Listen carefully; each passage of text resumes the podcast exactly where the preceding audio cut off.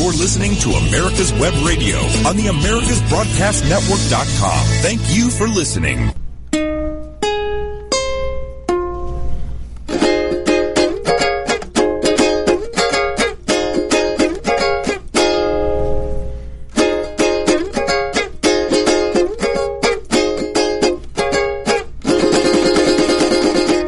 Y son exactamente las 1 y 59 minutos. es tiempo del este de los Estados Unidos. Estamos en Américas Web Radio desde Atlanta, Georgia. Y esto es... Hablemos venezolanos, tenemos muchos chismes hoy. Tienes muchos chismes hoy. Oh, yeah. O sea, hoy, hoy estás así como que echa una hojilla. Correcto. No.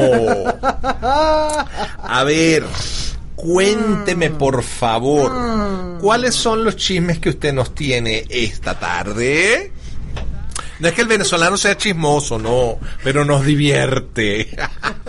sobre todo, so- sobre todo, yo, mira, tú sabes una cosa, mm, los más chismosos en Venezuela son los hombres. No, igual, Debe- igual que en México. ¿Ah? Igual que en México. No, no, no, no, no, no, no, no es que nos guste el chisme. Es que pero cómo lo, cómo, lo- cómo lo gozamos, mija. Mm. Ok, cuénteme ese chisme. Bueno, tú sabes que. Bueno, primero hay que hablar de la explosión ayer en Beirut, Anteayer. anteayer. Sí, la señor. misma hora que me están entrevistando desde Israel Ajá. ¿Quién te entrevistó? A Joseph ah, Neira. Neira. Oh, ¿ok? sí. Muchas gracias, Joseph Neira. Ok, me entrevista Joseph Neira. En ese mismo momento que me está entrevistando, ¡pum! El mushroom, como le digo yo, ¿eh?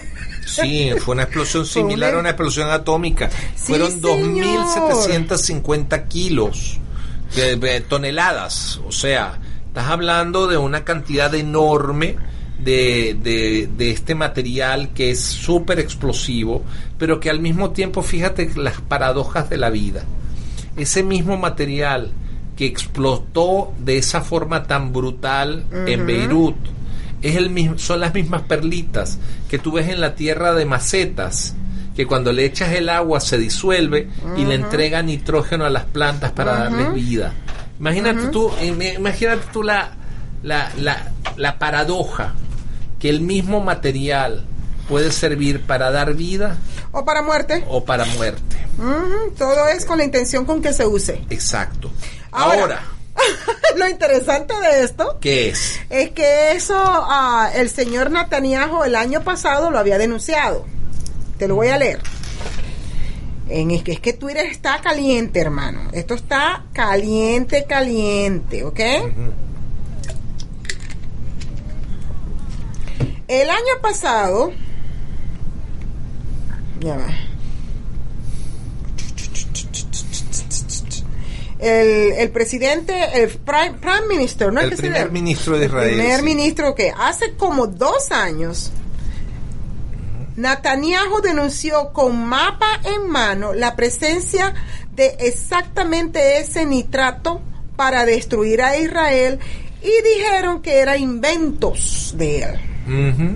Eso sucedió para demostrar que es verdad, aprovechando que si por error se va Trump, vuelven al camino que tenían con Irán, Obama, Hezbollah. Exacto. ¿Ok? Resulta ser que fuentes mías, muy cercanas, tú sabes, al, Déjame al sistema acá. de Déjame inteligencia. terminar acá. No, pero Ok.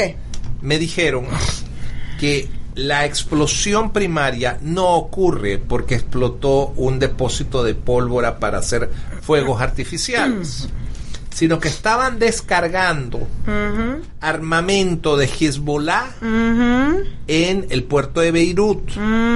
Y que ocurrió como norma, muchas veces ocurre cuando tú descargas material bélico, si no sabes lo que estás haciendo, resulta ser que explotó.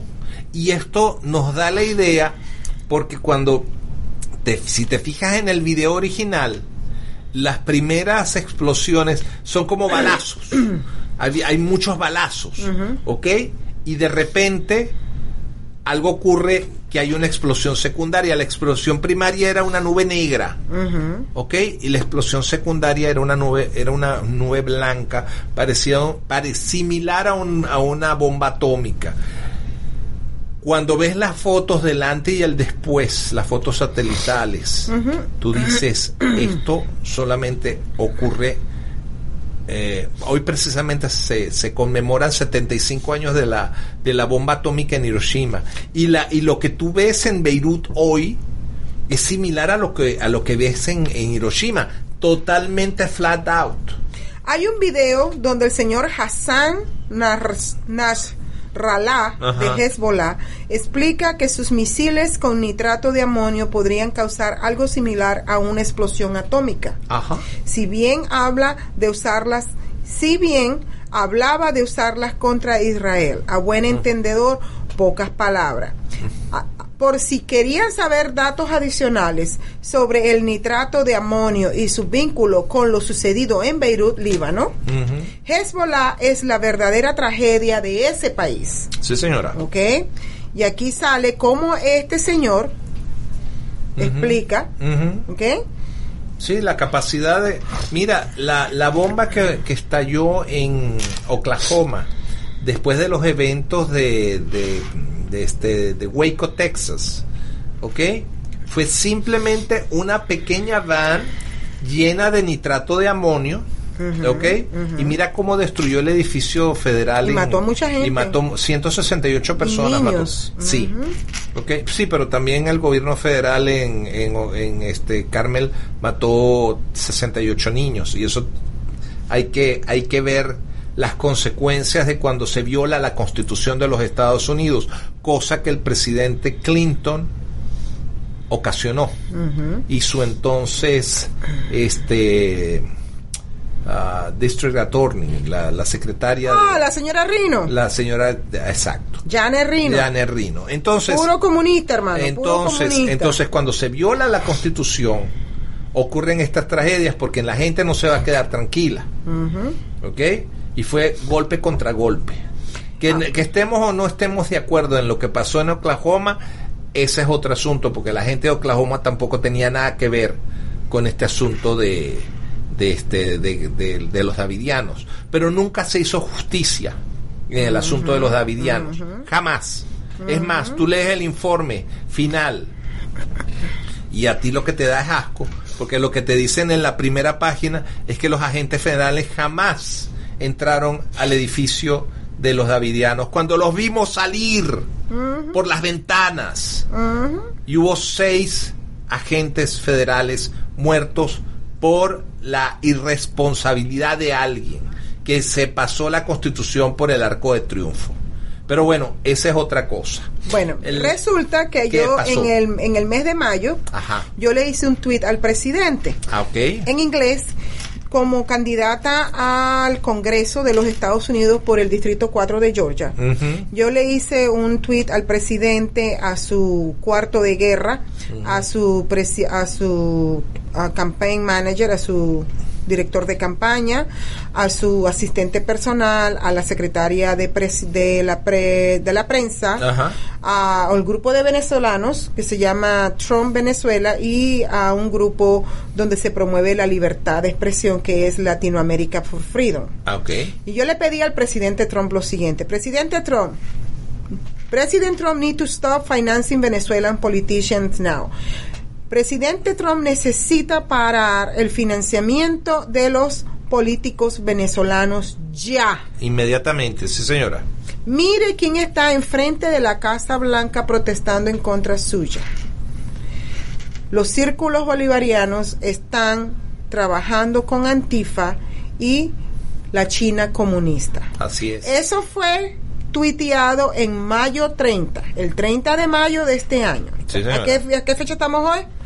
Estamos a 6 de agosto. Ok. Mira lo que tuiteó Rampo. Yo digo, no hay que darles más, no hay que darle ni un penny más a los países que estén quemando nuestra bandera. Así es. ¿ok? El senador Rampo con quien estuvimos hace, con el que yo estuve en, en Georgia, aquí en la parte norte de Georgia, yo me presenté como dos semanas, ¿no? hace tres, semanas, tres, semanas. o cuatro semanas. Este, le hablé, le dije que en cuanto salga electa me voy a unir al, a la convención libertaria, Ok. porque resulta que la convención hispana no me quiere. No te quiere. No me quieren los No latinos te y los quieren. hispanos, sí, porque no soy socialista como ellos, Ah. porque no soy socialista como ellos, no me quieren porque no promuevo la- las fronteras abiertas, no Ah. me quieren porque estoy de frente en contra del socialismo y nada más quieren descendientes de cubanos que sean nombrados a la a la cámara baja y a la cámara alta que sean descendientes cubanos, que sean descendientes puertorriqueños y que sean descendientes mexicanos. Más nada. Más nadie. Como ustedes saben, yo no soy ni descendiente cubana, no soy ni descendiente eh, puertorriqueña y mucho menos soy descendiente Y, con- mexicana. y- y- y aquí tenemos un dilema, porque ahora está ocurriendo algo con Puerto Rico ok, que entonces. puede que puede perder que puede perder el estatus de Estado libre asociado y puede perder si no hay una confirmación en estas elecciones Ajá. puede perder también su oportunidad de convertirse en un estado de los Estados Unidos y tú sabes lo que ocurriría si los puertorriqueños no aceptan ninguna de las dos condiciones estas sabes Cuba- hacia dónde van Cuba los va a invadir. absolutamente Eso está claro. va a ser otro Haití. Ese es otro Haití. Exacto. Ok, entonces, como ellos nada más quieren descendientes de estas tres razas, de estas tres nacionalidades. Nacionalidades. Nacionalidades. Ellos no quieren otro, no quieren colombianos, no quieren venezolanos, no quieren de ningún otro país, porque entonces a ellos les quitaría el monopolio. ¿Ok? Y entonces me enteré que muchos de los líderes que están ah, promocionando esto en contra de mi ah, candidatura están llamando a los dirigentes republicanos del estado de Georgia para que no me apoyen ni económicamente ni moralmente tampoco. Ni políticamente Ni políticamente ni nada. Por eso esa última persona que entró inmediatamente se, se largó. Porque ella veía, esa persona veía que yo no iba a tener ningún tipo de ayuda. Porque esta gente todavía cree que la, la campaña mía es política. Y no, no lo La es. campaña mía no es política. La campaña mía, yo soy de las que piensa que Estados Unidos ya pasó el nivel de que esto es una campaña de un partido contra otro partido. El comunismo y el socialismo está infiltrado en, los dos partidos Sí, políticos. Lo que pasa es que el Partido Demócrata ya está dominado, está tomado, Sí, pero hay gente como los del Lincoln Project que son republicanos que están no, en no son republicanos, que esos son hace- reinos, esos son republicanos y Nemol. Ok, bueno, esa gente está promoviendo la destitución completamente en contra de todo lo que es la agenda americana. Y Sí, ya sí. regresamos. Okay, folks, uh, we're going to take a quick break. And uh, since I don't speak Spanish, and I bet you speak a lot better English than I do, um, uh, como está, and that's about it. But anyway, I want to remind everybody that uh, we've invited Hanky Panky Johnson to come do an interview and come debate Josie. And they can do it as soon as this coming Tuesday when uh, Josie will be interviewed by our one and only Victor Armendariz. So if if he wants to call, if he's got the intestinal fortitude to stand up like a man, I bet the poor guy is turning shades of uh, purple listening to you all in Spanish, and he can't speak English, much less Spanish. Uh, but anyway, hanky panky, you got the interview. I, as soon as uh, as soon as uh, Carlos and Josie leave, I'm gonna I'm gonna put that dollar bill. I'm gonna tape that dollar bill under our round table, which is known all over the world, by the way, hanky panky, even in Guam, that's still afloat. How about that? Hello, hanky panky. Okay, with that being said, folks. I know Josie and Carlos very well. We've gotten to be good friends over the past six or seven months, and support them. Send Josie something for her campaign $5, $10, whatever you can afford.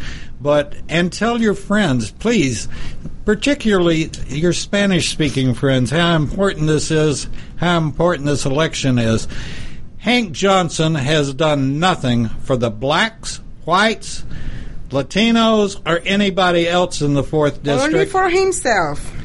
Pardon? Only for himself. That's yeah. it. That's it. And uh, that's why he's hanky panky, and uh, we're we're gonna we're gonna see if we can't get him closer to the drain in the swamp in the next few days. He would be sucked under in a heartbeat.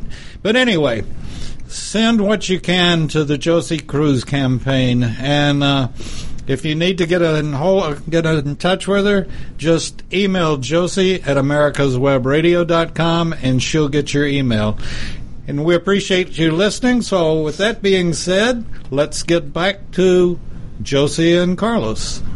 Bueno, el señor David Moxley, que es el director de, y dueño de esta emisora de radio, ha hecho una campaña eh, solicitándole al candidato Hank Johnson que tenga un debate con, con Josie Cruz. Este, que puede ser tan pronto como el próximo martes a las 2 de la tarde en el programa de Víctor Armendaris. Uh, por cierto, Víctor Armendaris es un, todo un personaje. Este está relacionado, sí, con los famosos Armendaris mexicanos. Es primo segundo de, de Pedro Armendaris, el famoso actor eh, mexicano. De la época de oro del cine mexicano. Um, Víctor además es un personaje en todo el sentido de la palabra, un individuo que desde el primer momento ha apoyado la campaña de, de Josie Cruz, desde todo punto de vista. Y, bueno, estaremos presentes en su programa el próximo martes a las 2 de la tarde, este, haciéndole él la entrevista en inglés a Josie. Bueno, yo sí, este, mmm, cuéntame, sígueme contando chismes, por favor. Bueno, entonces, um, tengo otro chisme. ¿Cuál es el otro Estoy chisme? en la paila. Me han puesto en la paila al punto que he tenido que tener seguridad los, lo- la milicia americana, que es una mezcla de latinos, blancos, negros. ¿ok? Es, es lo que llama, para garantizar un Estado libre en los Estados Unidos, hay milicias. Correcto. ¿Ok? La milicia, la Brotherhood, lo que se llama... La- el, el American Brotherhood. el American of Brotherhood Patriots. of Patriot me han ofrecido protección porque resulta que Antifa aquí en Atlanta, el movimiento de Black Lives Matter, Ajá. están publicando muchas noticias mías en el internet. Si ustedes colocan en Google mi nombre, Josie Cruz, ustedes van a conseguir muchas noticias de cómo están hablando ellos de mi persona, que soy una white supremacy, que soy una supremacista blanca, Sí. que soy una nazista, Sí, que sí, sí, eres tan nazi, tan nazi que mira, ya yo te compré el curso de Rosetta Stone en alemán. Pero además, además de eso, fíjate, fíjate, yo no sé cómo tratar la gente de, de Antifa. El otro día publicaron que a la red alternativa capitalista de información es un, es un es grupo un grupo anticomunista, liderizado por Cat Fletcher de Atlanta. Y yo les digo, no sé qué, no sé si agradecérselos o qué, porque yo estoy peleando contra el comunismo desde que tengo 11 años de edad. claro claro ¿Ok? Y es la primera vez que el enemigo me reconoce como anticomunista. Y ellos son comunistas. Entonces, es como si me hubiesen entregado una medalla, ¿me entiendes? te reconocieron por fin tu labor me, chico me re- me me han reconocido una labor de 49 años. sí señor o sea, sí, yo, estoy pele- yo estoy señor. peleando desde 1971 contra el comunismo. ¿Ok? Y viajé a los países comunistas para ver realmente qué era lo que pasaba en los países comunistas. Ajá. ¿Ok? Y, y, y de repente y de repente me salen con esto y yo no sé si agarrarlos a tiros o agarrarlos a besos. Bueno, el asunto es el siguiente. Tú sabes que yo tengo más de 25 años viviendo en los Estados Unidos. Desde mil, desde el año Yo llegué 1900.com. cuando, oye, yo llegué cuando estaban los Clinton recién electos y la gente decía, ¡ay! Elegimos a dos por el precio de uno. ¿Te acuerdas? Sí, porque dale la mitad. Bueno, el asunto es que en base a esta situación, ah, yo llegué de forma legal acá al país, gracias a Dios, y no solamente llegué legal, sino que también eh, me asimilé a, a América, este, me Aprendiste, aprendiste el idioma. aprendí el idioma, Te se- involucraste en, en- en la forma de, de ser y pensar de los americanos, Por no de los latinos. No te, no te fuiste a tu... No me fui como a- mi a tu- hermana. Vamos a hablar. gueto. Mira, yo voy a hablar caro y raspado. Yo no soy. Mi hermana es adeca, demócrata, comunista. Ajá. Y yo soy lo contrario. Y hay un odio de ella hacia mí porque yo no pienso igual que ella. Ella no piensa igual que yo, pero yo por eso no la voy a odiar. No. ¿Ok? Simplemente que ella y Bueno, yo- ella, ella, ella no le gustan, ella ni- no le gustan los Estados Unidos que ni siquiera vive en los Estados Unidos. Exacto, ella vive en México. Ella vive en Entonces, este, el asunto es que eh, em, por el simple hecho de que yo amo a los Estados Unidos, aprendí a amar a los Estados Unidos, me asimilé, aprendí el idioma, Ajá. estudié dentro de los Estados Unidos y he tenido aspiraciones.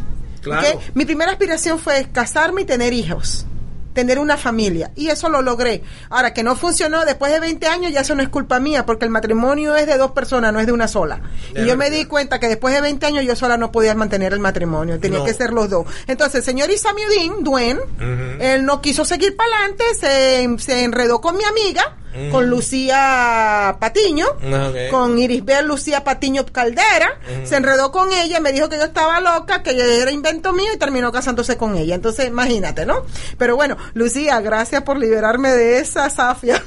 Ya, La verdad, la verdad que sí, Dios escribe, Dios escribe derecho en renglones torcidos. Mira, yo le doy gracias a Dios por Lucía, Irisbel Lucía Patiño Caldera, que se haya presentado en mi vida porque me quitó ese lastre. Dijiste Luzbel. Irisbel. Bueno, suena similar a Luzbel. Bueno, pues no sé, no sé. El Ah. asunto es que ella me quitó ese lastre de encima. Claro. Y eh, él me estaba... ah, ¿Cómo que? Eh, esas acciones de mantenerte en el siempre Sí, bajo. te tenía, te, tenía anclada. Me tenía anclada, me tenía sometida en el sentido de no me dejaba ser yo. Entonces, cuando paso por el proceso de divorcio, porque eso es duro, Sí. Pasó el proceso de divorcio, mis hijas deciden quedarse con él porque pensaban que co- él necesitaba más ayuda o porque le creyeron más las mentiras a él y después se dieron cuenta que el mentiroso era él y no era yo. Entonces tú sabes que el tiempo da la razón, ¿verdad? Sí. Entonces eh, me pongo yo a, esto, a hacer, a hacer lo que a mí me gusta, que es comentar política, hacer análisis. Eso es lo mío, eso es lo mío.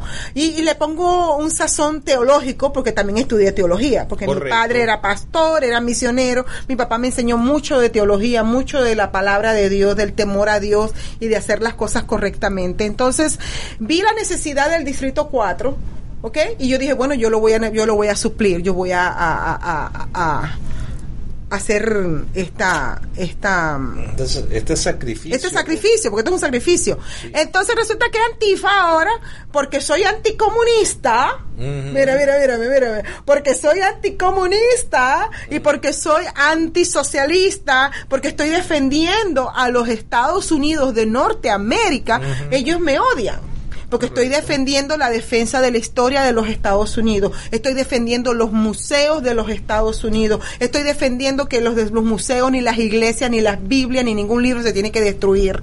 No estoy defendiendo que ningún monumento, estatua, nada de eso se tiene que ¿Qué te destruir. parece la quema de Biblias que ocurrió? En California. Sí. Están endemoniados. Están endemoniados. Y ahí lo que va a pasar es que el mismo Señor va, va, va a bajar el dedo.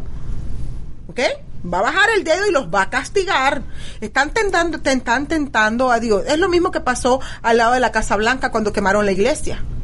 Mira, hay que tener los pantalones bien puestos y los bien puestas para salir de la Casa Blanca caminando por el frente. Hacía más de 100 años que nadie hacía eso, Que ningún ningún presidente, presidente hacía eso. caminando. Que salía caminando por el frente, ir al frente de la iglesia y levantar una Biblia y decir, yo estoy aquí para defender la iglesia y defender el cristianismo. Porque el que destruye iglesias y quema iglesias son los islámicos. ¿Recuerdan Francia? La iglesia de Notre Dame. La- ¿Se acuerdan? La catedral. La catedral de Notre Dame. ¿Quién la, quién la estaba quemando? era, eh, se ve clarísimo cuando hay un islámico un- vestido un- de blanco vestido- con una vaina, una cosa aquí alrededor. cabeza, sí. Entonces, Estados Unidos está siendo atacada por todos lados. Antifa no le gusta eso.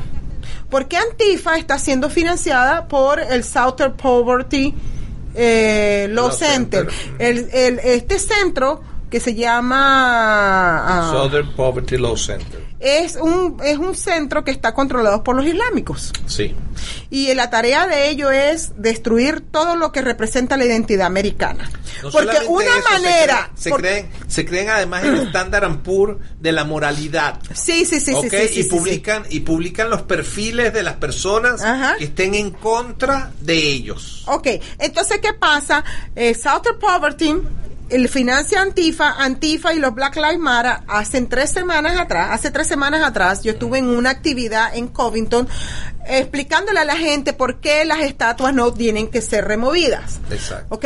Porque no es cuestión de que esas estatuas, eh, no es cuestión de que ellos eh, le estén dando honor a esa gente, no. Es- esa estatua representa de que es memorizar de memoria en el sentido de recordarte a ti que esa persona hizo tal y tal cosa y que no se debe volver a hacer. Primero. Segundo, cuando llegaron los Black Lives Matter a hablar de, de recompensa monetaria, ¿cómo se llama eso? Por la esclavitud. Ah, sí. ¿Cómo se llama eso? Este pago de pago por la esclavitud, Ah, sí, sí. porque Estados Unidos La compensación. la compensación. Porque Estados Unidos es el país más rico del mundo. Ahí sí es la que se me salió la piedra, hermano. Se me salió la piedra porque Estados Unidos no es el país más rico del mundo. El país, uno de los países más ricos del mundo es lo que llamamos hoy en día nosotros South Arabia. Y todos los países alrededor de South Arabia que son los, la, la, la, la, la- la EUI, ¿cómo se llama? La- la- Emiratos Árabes, Qatar, Kuwait, esos son los países ricos, ¿ok? Sí. Y si ellos querían hablar de esclavitud, que habláramos de la esclavitud hoy en día.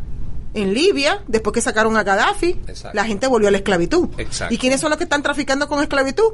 Son los musulmanes. Sí. En el Londres, en las calles de Londres, están vendiendo mujeres cristianas y y, y shi- shi- o sea, más judías, las están vendiendo en las calles de Londres como esclavas sexuales. ¿Y quiénes las están vendiendo? Los los los musulmanes, ¿ok?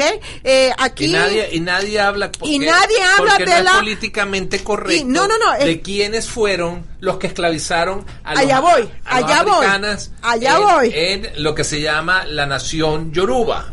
Allá voy. Entonces yo les dije, ¿quieren hablar de, de esclavitud? Empiecen a investigar qué está pasando en Inglaterra, qué está pasando en Europa, qué está pasando en África.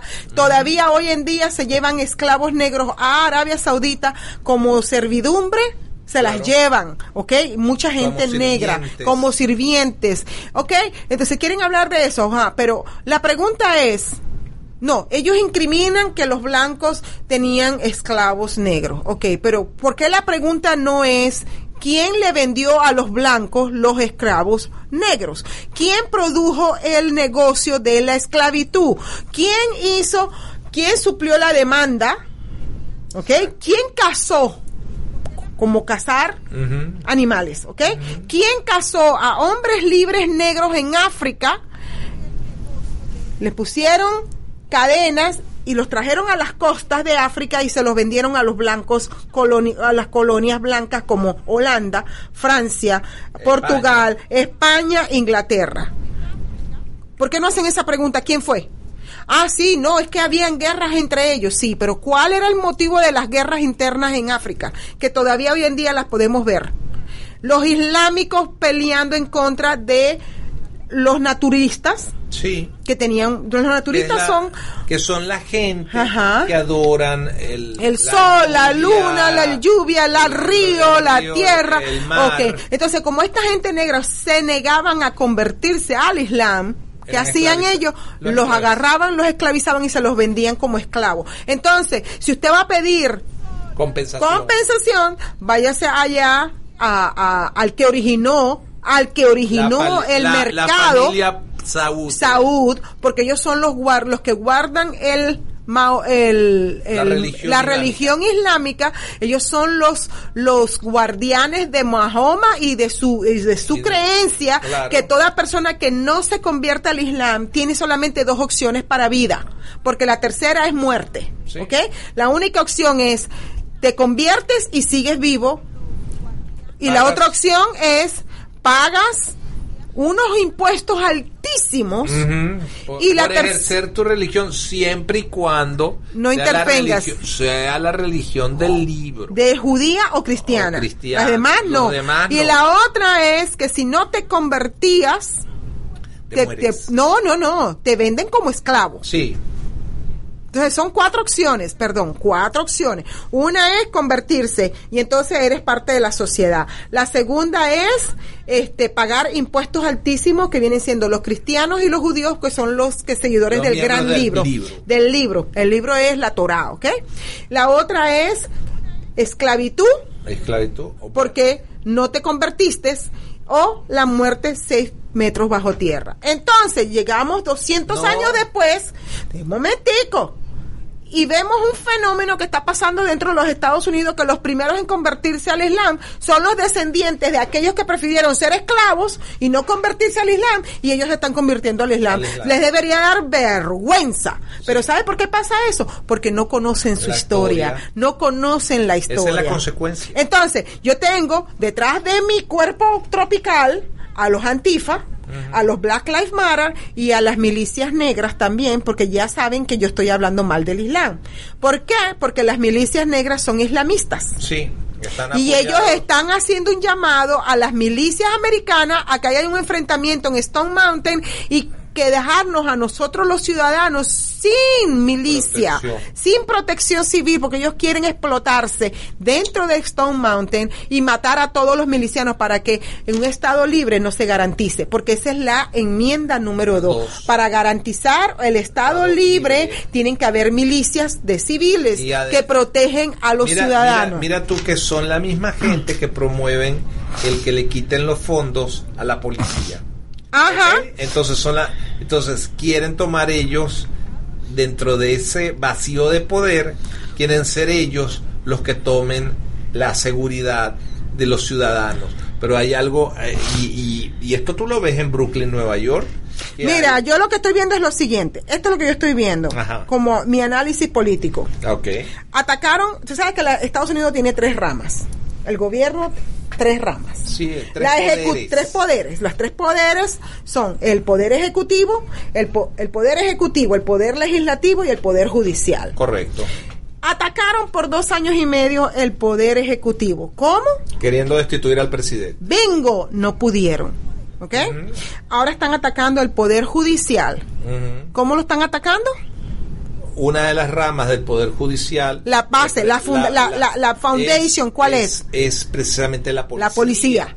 La policía. Porque, la ley sin, sin orden, sin... sin ¿Cómo sin se hacen las cómo se hacen las cortes? ¿Cómo se hace un Eh, caso en una corte si no hay policía? El policía es considerado un oficial de la corte. De la corte, eso se nos corte. están queriendo desbaratar completamente el El sistema el judicial. poder judicial, ¿ok? exactamente. Pero resulta que el poder legislativo, el tercero, el poder legislativo, es el que vamos a atacar nosotros los ciudadanos en noviembre 3. Exactamente. Nosotros vamos a empezar a darle despedida a muchos representantes que están apoyando a Antifa, que están apoyando a los anarquistas, que están apoyando a los comunistas y a todo grupo que odia a los Estados El Unidos. caso- Y cuando yo sea electa y me juramente, yo voy a empezar a promover, traer de regreso el comité de actividades antiamericanas otra vez de regreso en la casa, en la, en la cámara baja. ¿Por qué? Porque ese comité nos va a ayudar a prevenir muchos Claro. problemas de lo que tenemos hoy en día. Abusaron, por ejemplo.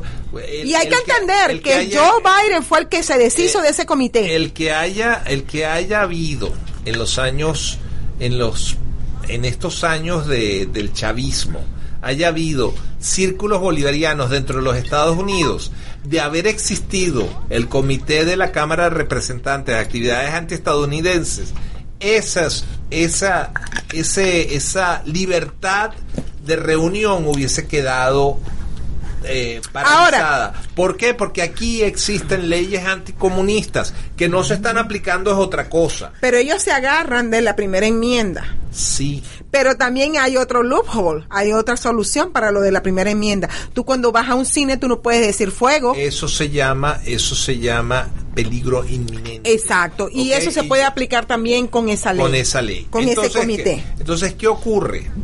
Que me preocupa mucho y, y esta fue una de las razones por las cuales tú te lanzaste de candidata. ¿Ok? Que Fue una de las cosas que discutimos al principio. Cuando el señor Hank Johnson se reúne con la gente del Frente Popular para la Liberación de Palestina. Sí, señor. ¿ok? Él, ¿qué hace un representante de los Estados Unidos del Congreso reunido con una organización terrorista? Recuérdate que el Frente Popular para la Liberación de Palestina es la misma organización de Carlos Ilich Ramírez el Chacal que está cumpliendo dos penas de dos penas de cadena perpetua y dos penas de 18 años cada una por el asesinato de 65 personas. No estamos hablando del secuestro de los de los de la OPEP, eso es pecata minuta. Pero cuando tú pones una bomba en un tren y matas personas, ¿ok?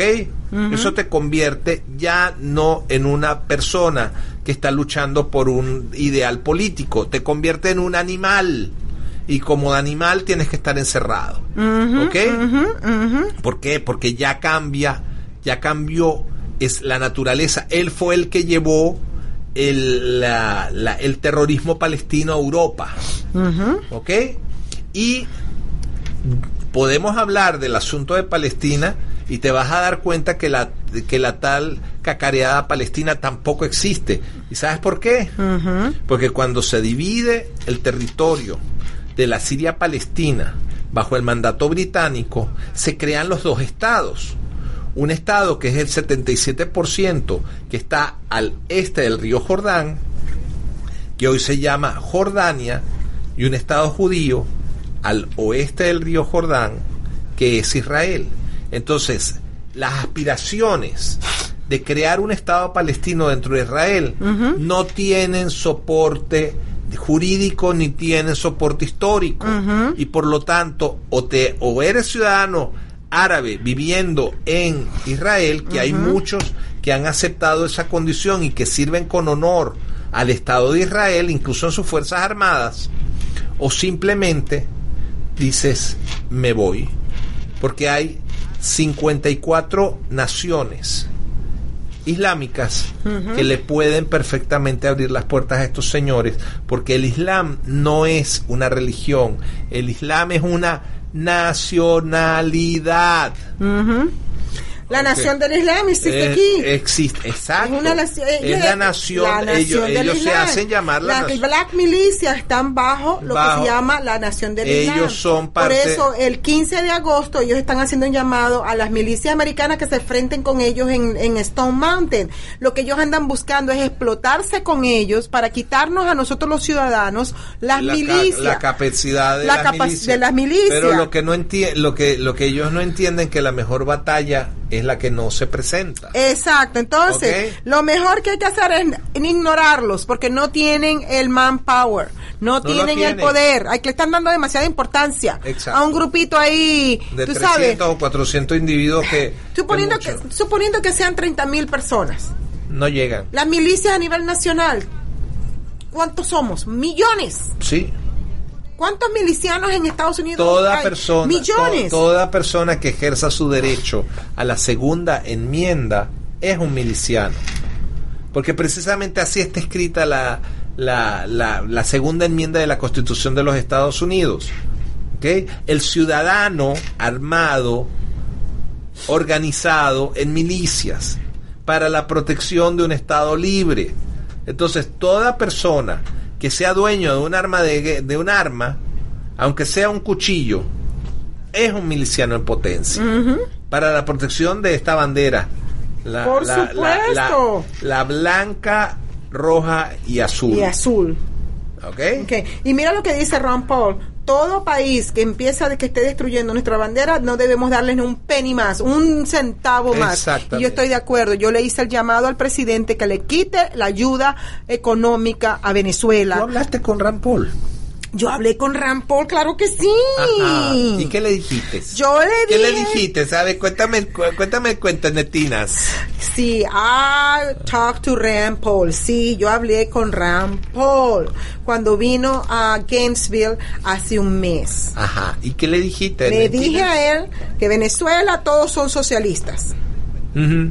Y le dije a él que cuando yo subiera, cuando yo saliera electa, yo me iba a unir al Al- a la convención Fue- fue- libertaria fue porque los latinos hispanos no me quieren porque no soy descendiente como lo dije al principio Pero fue chistosísimo cuando Paul le dice a este señor Abraham Abraham, le dice, ¿cómo a usted se le ocurre darle dinero a un señor como Juan Guaidó, cuya organización está reconocida por la Internacional Socialista? Que, pero se han vuelto ustedes locos o qué? ¿O qué? Tú le dijiste algo así a, a Rand Paul. Mejor, me- mejor lo dejamos en puntos suspensivos.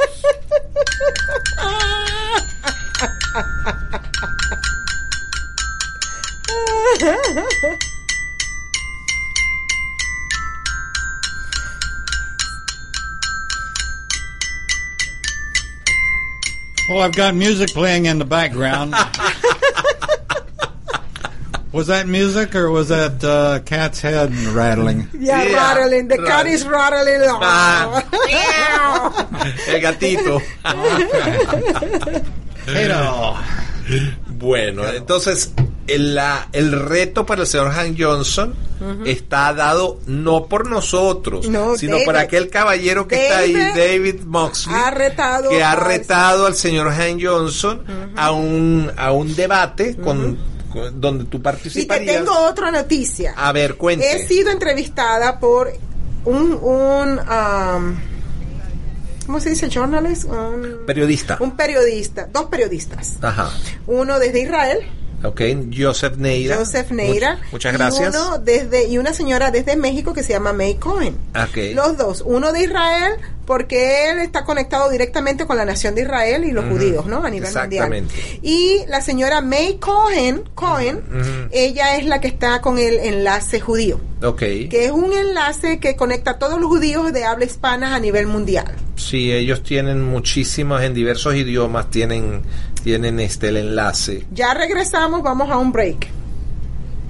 and we are going to take a break. And one more time, hanky panky, you're invited to come to America's Web Radio and debate Josie Cruz. And folks that are listening out there are listening after this uh, because we always podcast and. Um, you can go to our website tomorrow, or you can go today actually and hear the English version of Let's Talk Venezuelan, and then the Spanish version will be up tomorrow on our website, America's Web Radio. And we invite you to contact Hanky Panky Johnson's office and say, why won't you go and de- debate Josie Cruz? And, um, you know, like I said, I think he's probably listening in purple that he can't, he can, can't hardly speak Southern, much less Spanish. So, uh, he knows he's got a problem and, um, you know, and so does the fourth district. If you drive around in the fourth district, um, we will not come and pull you out of the potholes. You'll just have to get yourself out and and or call Hank. He'll he'll come and uh, he'll he'll be glad to come pull you out of the potholes. Or if you lose a tire, he'll be glad to pay for your tire uh, because he's given no money to the infrastructure of the fourth district. In fact, he's sort of like Biden. He spent all this time in Congress, all this time as a politician, and has done nothing. Absolutely nothing. So, if you got an extra dollar, two dollars, five dollars, a hundred dollars, or whatever, send it to Josie Cruz and make sure we get rid of Oh, Guam is sinking. Guam is sinking. It's listing to the left. We've got too many. We've got too much U.S. military on it. What a crock. That's what Hank Johnson is. And makes about as much sense as a lost turkey. So, with that being said, let's get back to Let's Talk Venezuelan in Spanish. Muchas gracias, Muchas mi querido, mi querido David Moxley, la leyenda de la radio en los Estados Unidos, un señor que empezó a los 14 años de edad en estos menesteres y es el actual dueño de America's Web Radio que lleva curiosamente 14 años en el aire, ¿ok? Él ha sido, él ha sido pionero de la radio en internet, ¿ok? Y de las radios de baja potencia, creando redes de baja potencia sin necesidad de tener realmente licencias operativas de radio de gran alcance. Este, mm, un hombre que realmente conoce e implementa la tecnología. Pero bueno, vamos, vamos a lo que te truje, Chencha. Eh, Ah, I just wanna, ah, yo le quería dejar saber a la gente que mi nombre es Josie Cruz y Samuel y estoy corriendo, estoy postulándome con el nombre corto que es Josie Cruz. Claro. Porque si agarro Lisamudin se me agarra todo el anuncio. Sí, ah, exactamente. exactamente, que por cierto, eh, por primera vez, un periódico periódico, o sea, en papel, publica un reportaje muy bueno sobre ti en el. Covington News, periódico Covington News. Eh, es muy importante porque por primera vez estamos atacando realmente a tus constituentes y, eh, y este que son al final de la jornada los que votan. Aunque tú representas al estado de Georgia en su totalidad aunque sea en el distrito 4 pero los 14 representantes representan a todo el estado y, mm, y junto con ellos represent- al representar al Estado estás representando también la voluntad del pueblo de los Estados Unidos. Esa es la función fundamental del representante. La función del senador es más política. ¿ok? El Senado el- eh, en Estados Unidos tenemos una, un Congreso bicameral que tiene la función de evitar que se tomen decisiones de manera demasiado eh, apuradas. Entonces tenemos la Cámara de Representantes, la Cámara de Senadores, y entre los dos es lo que se conoce como el Congreso de los Estados Unidos. Este, hay 100 senadores, dos senadores por cada por cada estado, más el vicepresidente de los Estados Unidos, que no vota dentro de la Cámara de Senadores a menos que sea para un desempate. Sí. ¿Ok? Sí. Pero él es el, él no solamente tiene la función de vicepresidente del, del, del, del Poder Ejecutivo, sino que es el presidente de, de la Cámara de Senadores y por sí. lo tanto Ajá. es el presidente del Congreso. Sí, señor. ¿Ok? Y entonces aquí vamos con respecto al señor Joe Biden, ¿ok? Y de la y de la triste realidad y del triste papel que el señor Joe Biden jugó durante la este presidencia de Barack Hussein Obama. ¿Por qué? ¿Por qué digo el triste papel? Porque Obama prometió arreglar la situación migratoria de los latinos en los Estados Unidos. ¿ok? Y el, y el encargado de esa situación, por su condición de vicepresidente de los Estados Unidos y presidente del Congreso, era el señor Biden. Y durante los ocho años de la- del gobierno del señor Obama, eso no cristalizó. Eso indica la falta de capacidad política del señor Biden para lograr ningún objetivo. Sí, como vicepresidente no se pudo encargar de esa parte, como presidente mucho menos. Ahora, Ahora, es muy triste que haya venezolanos que tengan un movimiento como, como Venezuela. latinos, no, latinos for Biden. No, tienen uno que se llama Venezolanos for Biden. Pero hay uno que se llama Sí, Latino no, no, Biden, sí, que pero, está liderizado pero, por eso. pero, pero hay un grupo que se hacen llamar venezolanos por Biden. No es- aprendieron, hermano. Esto, esto es igual que si hubiese un grupo de, de, de- No aprendieron. de- como, como si hubiese un grupo de, de, de, de- de judíos que tuvieran un movimiento que se llame eh, este judíos por Hitler. ¿Ok? Bueno, imagínate Eh, que Entonces, ¿dónde, ahorita- tienen, ¿dónde ahorita- tienen la cabeza estos señores de venezolanos for Biden? ¿Dónde quedaron? ¿No aprendieron? No aprendieron. No aprendieron. Ok. O, mira, son dos cosas. O no aprendieron que el socialismo fue lo que ha destrozado el país. Y parece que María Corina Machado tampoco ha aprendido, porque ayer vi una entrevista que le hicieron a ella y a José Humire. Y José Humire. le Joseph Humire. Joseph Humire, que nuestro amigo Joseph Humire Sí. La ha arrastrado y le ha dicho: esto no tiene nada que ver con socialismo, esto tiene que ver con el cambio de sistema. Claro. ¿Ok? Entonces, el asunto es. Pero recuérdate que María Corina Machado siempre ha sido durante toda su vida una oportunista política. Acuérdate lo que pasó en el 2014. Por eso yo digo: es o se la hace. Es. Es una oportunista política. El problema con Venezuela es que todos los que están en el gobierno y la oposición son, son 80 años. Hermano, yo te voy a decir una cosa.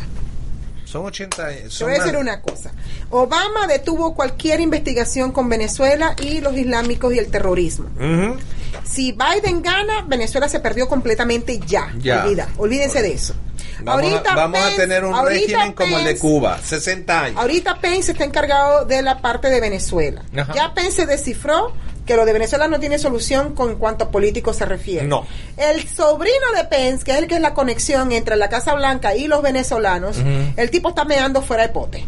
Claro que sí. Está meando fuera de pote porque él cree que todo es con dinero. No, señor. No. Esto no se soluciona con dinero. No. Por eso, yo digo que mientras sigan esos venezolanos en Washington haciéndose pasar por oposición, que en realidad no son ninguna oposición, son socialistas. Y esa es la razón por la cual tú tienes que ir al Congreso. La razón por la que yo tengo que ir al Congreso es, primero, apoyar al presidente Trump, porque ya el presidente Trump lo descifró en el Doral, Sí, cuando él dijo que Estados Unidos no va a ser nunca un país socialista.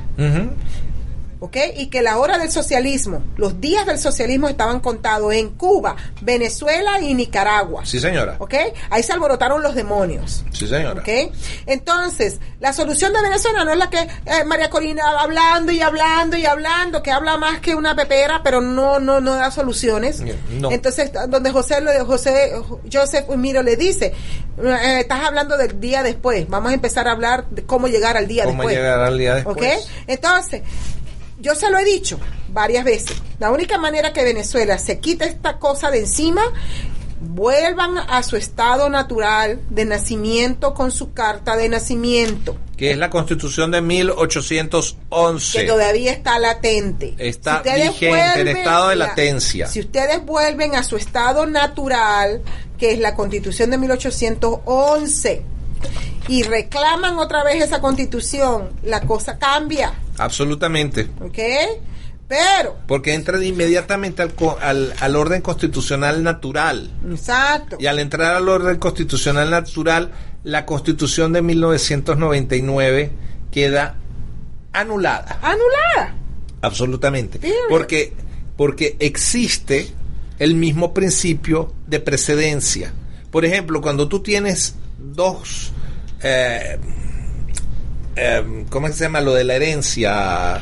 Este, dos testamentos. Testamentos. Ok, y un testamento no tiene el- el- la, la cláusula de nulidad, el testamento que es válido es el más antiguo.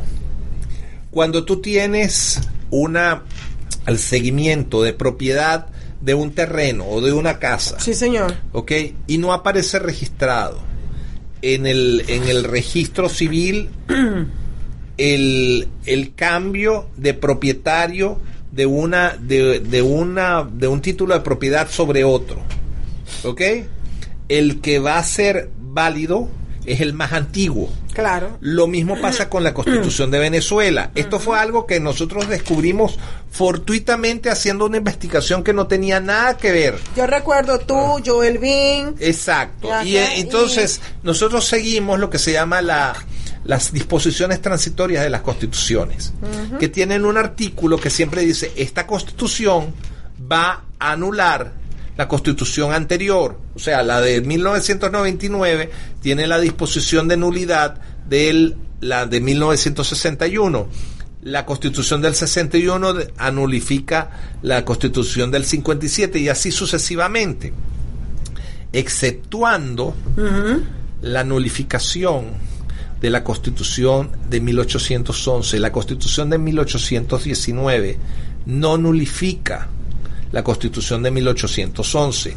Muchos me van a decir, "No, pero es que es que la Constitución de 1811 murió cuando cuando eh, este Sí, eh, este mm, Francisco de Miranda se rinde ante Monteverde la, en la capitulación, pero resulta que hay un asunto. Un, mm, un hecho constitucional solamente puede ser anulado por otro. Claro, claro. ¿Ok? claro. Y resulta ser que históricamente hablando, el- los patriotas venezolanos, a partir de 1812, 1813, 1814, hasta 1819, pelearon bajo una bandera que era amarilla, azul y roja, tres franjas iguales, con siete estrellas en azules sobre la franja amarilla. ¿Ok? ¿Qué significa eso? Que estaban representando a las siete provincias y, a la, y por lo tanto a la constitución de 1811. Por supuesto. ¿Ok? De hecho, el propio Simón Bolívar reconocía el hecho cuando solicitó al Congreso de Angostura que a esa bandera se le agregara una estrella más por Guayana cosa que no fue aprobado.